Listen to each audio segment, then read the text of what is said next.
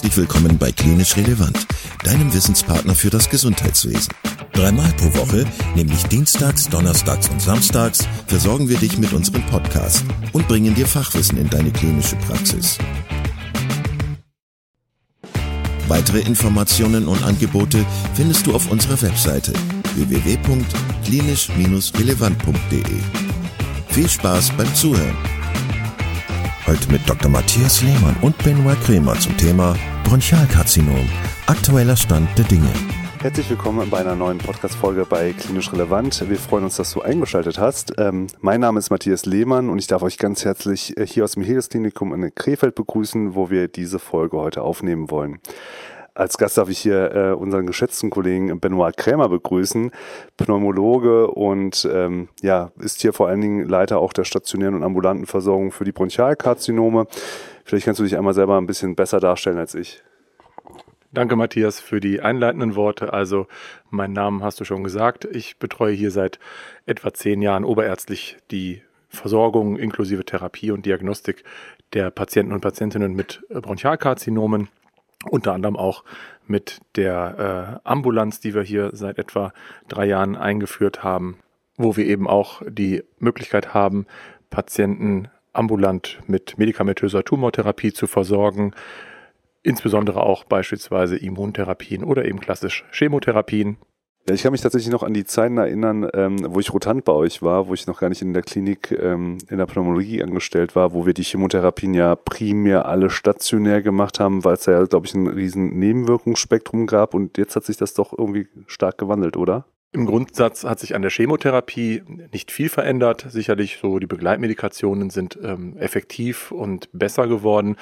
Vor allem hat sich aber die Therapielandschaft verändert. Das heißt, wir haben heutzutage durch Neuentwicklungen aus den letzten zehn Jahren, aber auch aus den letzten äh, ja, zwei bis drei Jahren einfach mehrere Optionen und vielfältigere Möglichkeiten, auch ohne Chemotherapie die Patienten auch in fortgeschrittenen Stadien zu behandeln, beispielsweise mit Immuntherapien oder eben sogenannten zielgerichteten Therapien, sodass heutzutage zwar die Chemotherapie auch im klassischen Sinne noch ihren Stellenwert natürlich hat, ähm, aber insgesamt doch zunehmend von besser verträglichen und auch weniger aufwendigen Therapien abgelöst wird. Jetzt greifst du natürlich sehr weit vor, jetzt sind wir schon bei den Therapien. Lass uns vielleicht mal am Anfang starten. Ähm, magst du uns erstmal so einen Überblick geben, was es überhaupt für Bronchialkarzinome gibt, damit wir mal vielleicht alle zusammen auf einen Stand bringen? Ja, genau. Also im Grunde ähm, hat sich da natürlich, wenn man es ganz akademisch sieht, sehr viel getan. Trotz allem gibt es die ganz klassische Einteilung, die man noch überall findet und die hat auch immer noch Bestand so in der ersten klinischen Betrachtung. Das ist erst einmal die Einteilung der kleinzelligen und der nicht kleinzelligen Lungenkarzinome. Die gibt es schon sehr lange. Ähm, wenn man bei den nicht kleinzelligen, also bei der deutlich häufigeren Form bleibt, die machen so etwa ja, mittlerweile um die 80, 85 Prozent aller Lungenkrebsdiagnosen aus. Die unterteilt man nochmal in zwei große Gruppen, das sogenannte Adenokarzinom, das ist wiederum das häufigere eben, und das Plattenepithelkarzinom. Und wenn man das äh, kleinzellige Lungenkarzinom nimmt als erstmal eigenständige äh, Krankheit, ähm, dann, wie gesagt, ist das mittlerweile etwas seltener mit 15 Prozent. Aber das sind die drei großen Subtypen, die wir so kennen. Es gibt viele Kolibris und seltene, sag ich mal, äh, untypische Spielarten, die aber wirklich dann auch selten sind. Jetzt habe ich mal noch gelernt, okay, ähm, oder immer so das Gerücht zumindest, was rumkommt, okay, wenn ich ein Bronchialkarzinom habe, dann ist es auf jeden Fall immer, das war der Raucher. Der Raucher, der jahrzehntelang geraucht hat, das ist derjenige, der kriegt einen Tumor und der Nichtraucher, also dass der mal einen Tumor kriegt, das ist nicht so. Ist das so? Ist das auch immer noch so? Also grundsätzlich ist es nach wie vor so, dass man sagen kann, 90 Prozent der Patienten oder der Menschen mit einem ja, Bronchialkarzinom haben mal geraucht oder sind aktive Raucher. Also Rauchen ist schon weiterhin oder war es und ist es immer noch ein äh, der wichtigste Risikofaktor. Dann gibt es natürlich noch einen prozentualen Teil, sagen wir den Rest, der auch auf äußere Einflüsse zurückzuführen ist, also sprich berufliche Schadstoffe. Das ähm, können, kann natürlich der Bergbau sein, das kann wie früher auch die Asbestbelastung äh, sein, was jetzt ja heutzutage eigentlich nicht mehr so gegeben ist. Ähm, nicht ganz unwichtig sind natürlich auch andere Faktoren wie Radonbelastung im Tiefbau, aber das sind wirklich ähm, auch manchmal schwer ja, zu identifizierende äh, Risikofaktoren. Das Rauchen spielt definitiv die allergrößte Rolle. Aber es sind natürlich auch viele ja, genetische Faktoren, die wir einfach in der Form nicht identifiziert haben. Also auch die Familienanamnese, wenn in der Familie Eltern, Großeltern äh, eine Lungenkrebserkrankung vorbekannt ist, dann steigert das das äh, Erkrankungsrisiko durchaus. Und es gibt auch einen kleineren, aber schon relevanten Teil eben von Menschen, die wenig oder eben nie geraucht haben, ähm, die auch Lungenkrebs bekommen können. Und da muss man einfach sagen, das ist eine Erkrankung in dem Fall, die sich auch vom ganzen Verlauf und von der Betrachtungsweise auch grundsätzlich unterscheidet von dem klassischen äh, Lungenkrebs, der durch Zigarettenrauchen ähm, begünstigt wurde.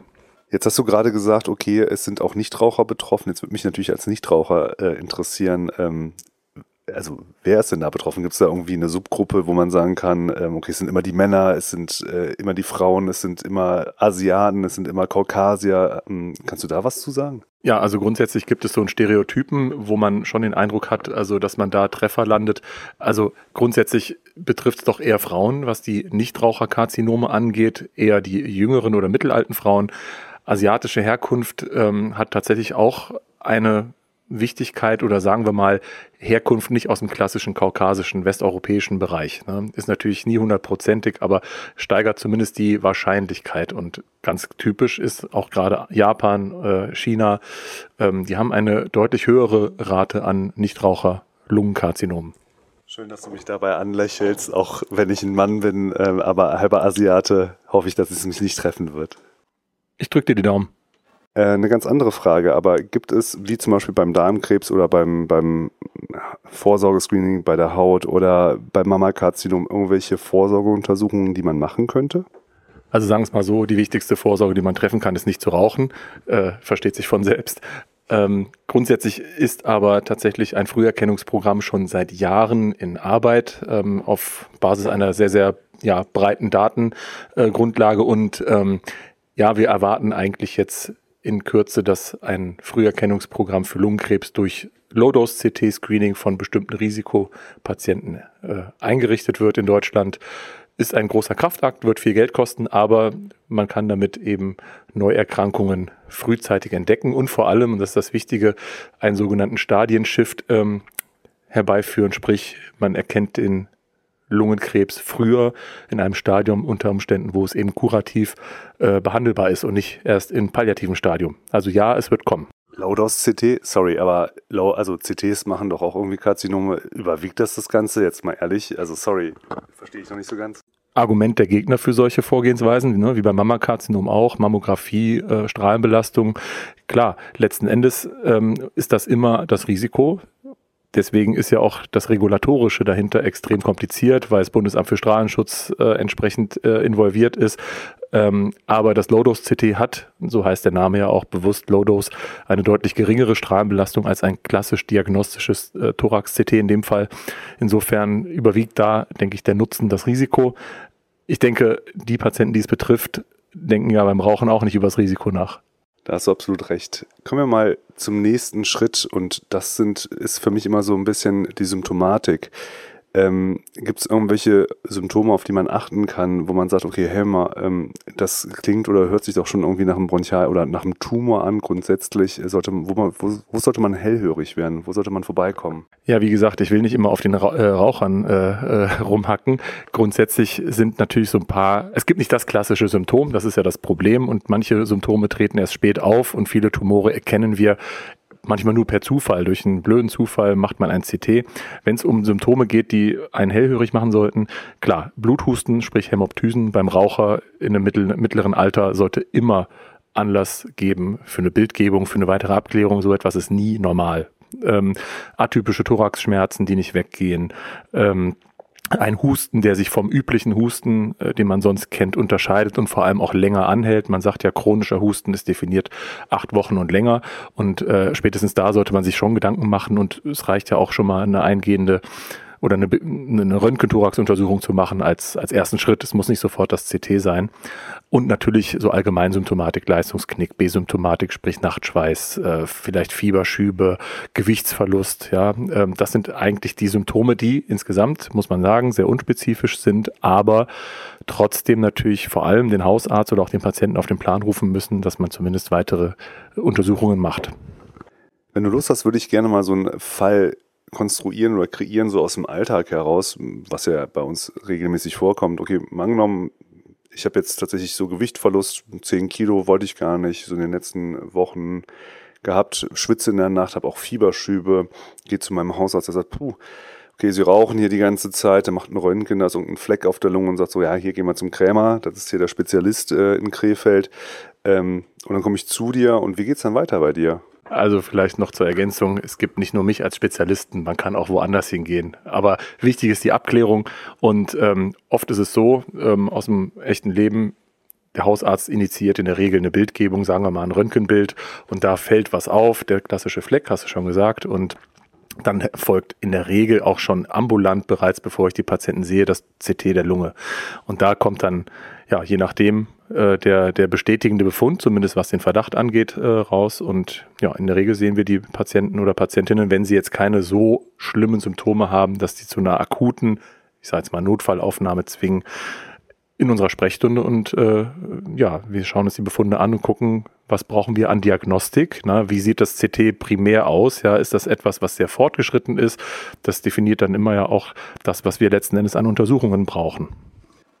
Das heißt, ich komme jetzt also bei dir in die Sprechstunde, siehst dir die Bilder an, wir sprechen miteinander. Wie geht es dann konkret weiter? Genau, ein Zauberwort hast du gesagt. Wir gucken uns die Bilder an. Also schriftliche Befunde helfen nicht. Man muss sich die Bilder angucken, speziell wenn man jetzt in dem Fall als Pneumologe sich ähm, mit dem Fall beschäftigt, denn wir sind ja in dem Fall dann ja auch diejenigen, die die Diagnostik machen. Das heißt, wir müssen wissen, was brauche ich für Instrumente, um A, die Diagnose zu sichern. Das ist der Punkt. Wir brauchen also eine Biopsie, eine, eine Histologie, um die Erkrankung zu bestätigen. Punkt eins. Und natürlich eine Ausbreitungsdiagnostik. Und die richtet sich schon in erster Linie auch danach, was wir primär im CT sehen. Wenn ich jetzt ein CT vorgelegt bekomme, wo ich überall Metastasen schon sehe und weiß, wir haben hier ein fortgeschritten äh, unheilbares Krankheitsbild, dann ähm, kann man grundsätzlich die weitere Staging-Untersuchung, wie wir das nennen, ähm, mit einer, ich sage jetzt mal Ganzkörper-CT-Untersuchung, eine, eine Schädelbildgebung, in dem Fall ein MRT und zum Beispiel eine Knochensintigraphie machen. Das wäre so der empfohlene Standard. Wenn wir aber sehen, okay, wir sind in einem ja, in einer Situation, wo ein heilender Ansatz, Therapien sind da ja vielfältig möglich, beispielsweise OP äh, haben, dann ist mittlerweile eigentlich für die Stadieneinteilung, für die Ausbreitungsdiagnostik das sogenannte PET-CT absoluter Standard plus eben eine MRT-Bildgebung des Kopfes. Und natürlich, weil wir ein Risiko, ja, kollektiv haben, was raucht, was Begleiterkrankungen haben kann, gehört natürlich eine Lungenfunktion und eine Herzultraschalluntersuchung dazu, damit man abschätzen kann, wie überhaupt die Funktionssituation des Körpers ist. Und die Gewebesicherung, das hängt ein bisschen von der Lage und äh, von, der, von der Art des Tumors ab. Klassischerweise eine Bronchoskopie. Wenn wir da nichts treffen oder schon sehen, da können wir nicht treffen, dann muss man gucken, gibt es andere Regionen im Körper, wo wir einfacher hinkommen. Okay, also alternative Verfahren wären ja zum Beispiel eine starre Bronchoskopie mit einem Mini-Ebus, Lymphknotenpunktion, ähm, vielleicht auch eine CT-gesteuerte Punktion. Hm, ich weiß nicht, hast du noch was im Petto? Je nachdem, wenn wir einen großen Pleuraerguss sehen, zum Beispiel kann man den punktieren, ne? oder Weichteilmetastasen, die man tasten kann, sind auch gut zugänglich. Den ähm, Hintergrund ist natürlich auch noch folgender.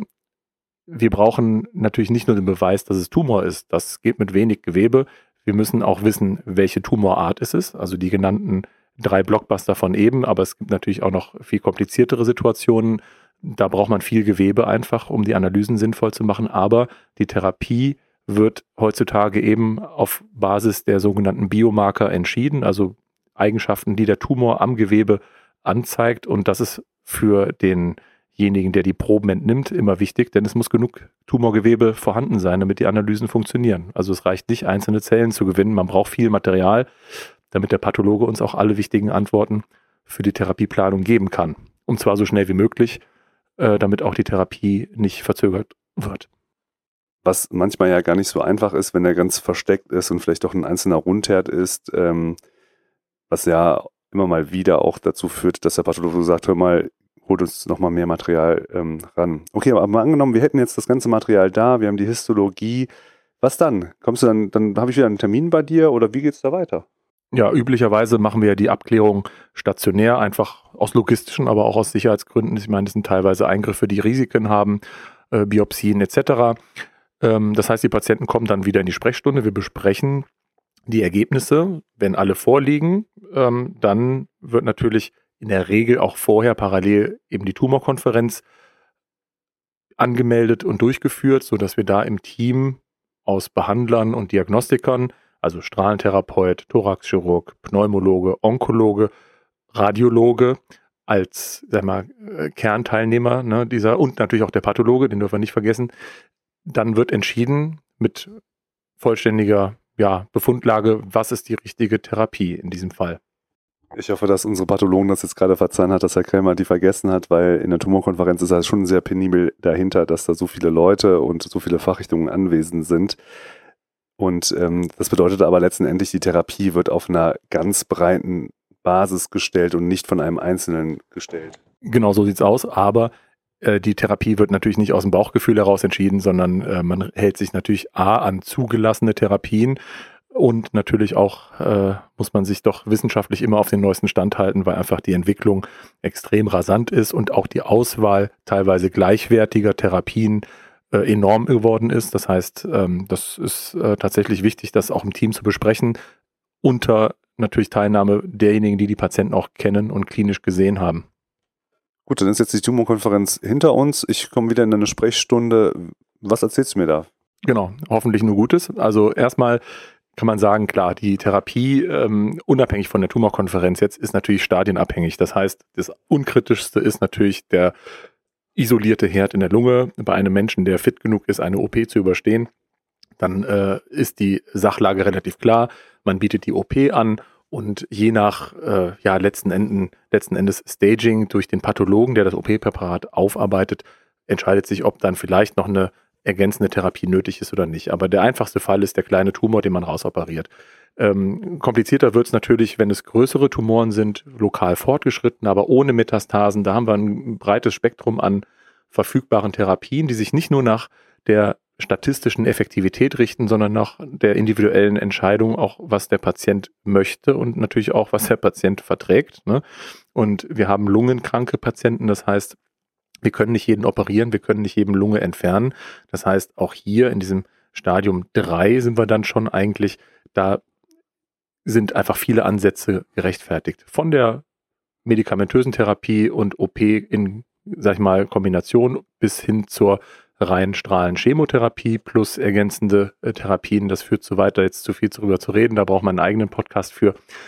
Und natürlich in den metastasierten Stadien, in den unheilbaren, da ist es eigentlich sehr einfach. Man braucht medikamentöse Therapie. Die Auswahl wiederum, welche Therapie für den individuellen Fall die beste ist, die ist sehr kompliziert und hängt eben auch an diesen Biomarkeranalysen am Gewebe. Ähm, äh, und deswegen sollte man da einfach wirklich viel ähm, ja, Zeit drauf verschwenden, in Anführungszeichen, diese Analysen auch durchzuführen. Ja, die Immuntherapien und die Tagetherapien sind total spannende Themen. Das sehen wir ja eigentlich hier tagtäglich, muss man ja gestehen.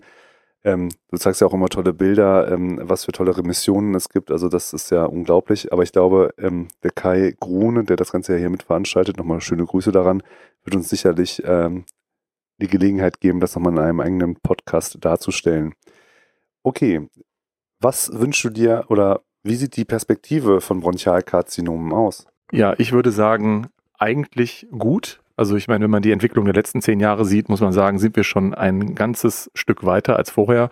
Wir kommen weg von der klassischen Chemotherapie, die stigmatisiert. Ne? Man sieht es den Menschen an, sie ist nebenwirkungsträchtig, ja, sie ist effektiv und wir haben sie lange gebraucht.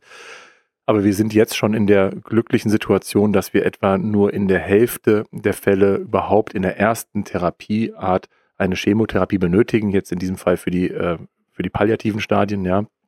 Und die Entwicklung geht weiter und wir werden weiter in Richtung Immuntherapie, alleinige Immuntherapie äh, denken müssen. Wir werden mehr zielgerichtete, ich sage jetzt mal maßgeschneiderte Therapien bekommen. Und ich glaube, dass gerade für die Ersttherapie die Chemotherapie in allen Bereichen, ob jetzt im Rahmen von OP oder palliativen Stadien, weiter in den Hintergrund rücken wird, was dazu führt, dass die Patienten einfach gerade am Anfang der Therapie lange gute Lebensqualität behalten und therapiefähig bleiben. Wow. Vielen Dank erstmal für die komplette Zusammenfassung äh, von Bronchialkarzinom, für den Überblick, äh, für den Ausblick. Ähm, ist ein sehr, sehr spannendes Thema. Ein Thema, glaube ich, was sich noch zukünftig auch viel wandeln wird, wo wir viele Neuerungen erfahren werden.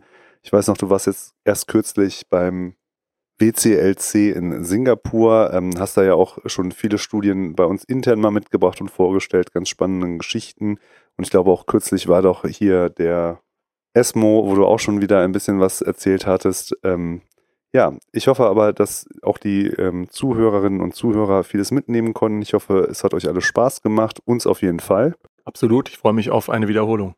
Lieber Kai, das ging an dich. Also wir hoffen, dass wir noch einmal Platz dafür haben, äh, demnächst einen weiteren Podcast, vielleicht zielgerichteter Therapien bei Bronchialkarzinom einfach nochmal aufzunehmen und vielleicht bei euch reinzustellen. Ansonsten wünschen wir euch auf jeden Fall erstmal einen schönen Tag. Bis bald. Tschüss. Vielen Dank, dass du heute wieder zugehört hast und unser Gast gewesen bist. Wir hoffen sehr, dass dir dieser Beitrag gefallen hat und du etwas für deinen klinischen Alltag mitnehmen konntest. Wenn dem so sein sollte, dann freuen wir uns sehr über eine positive Bewertung bei Apple Podcasts.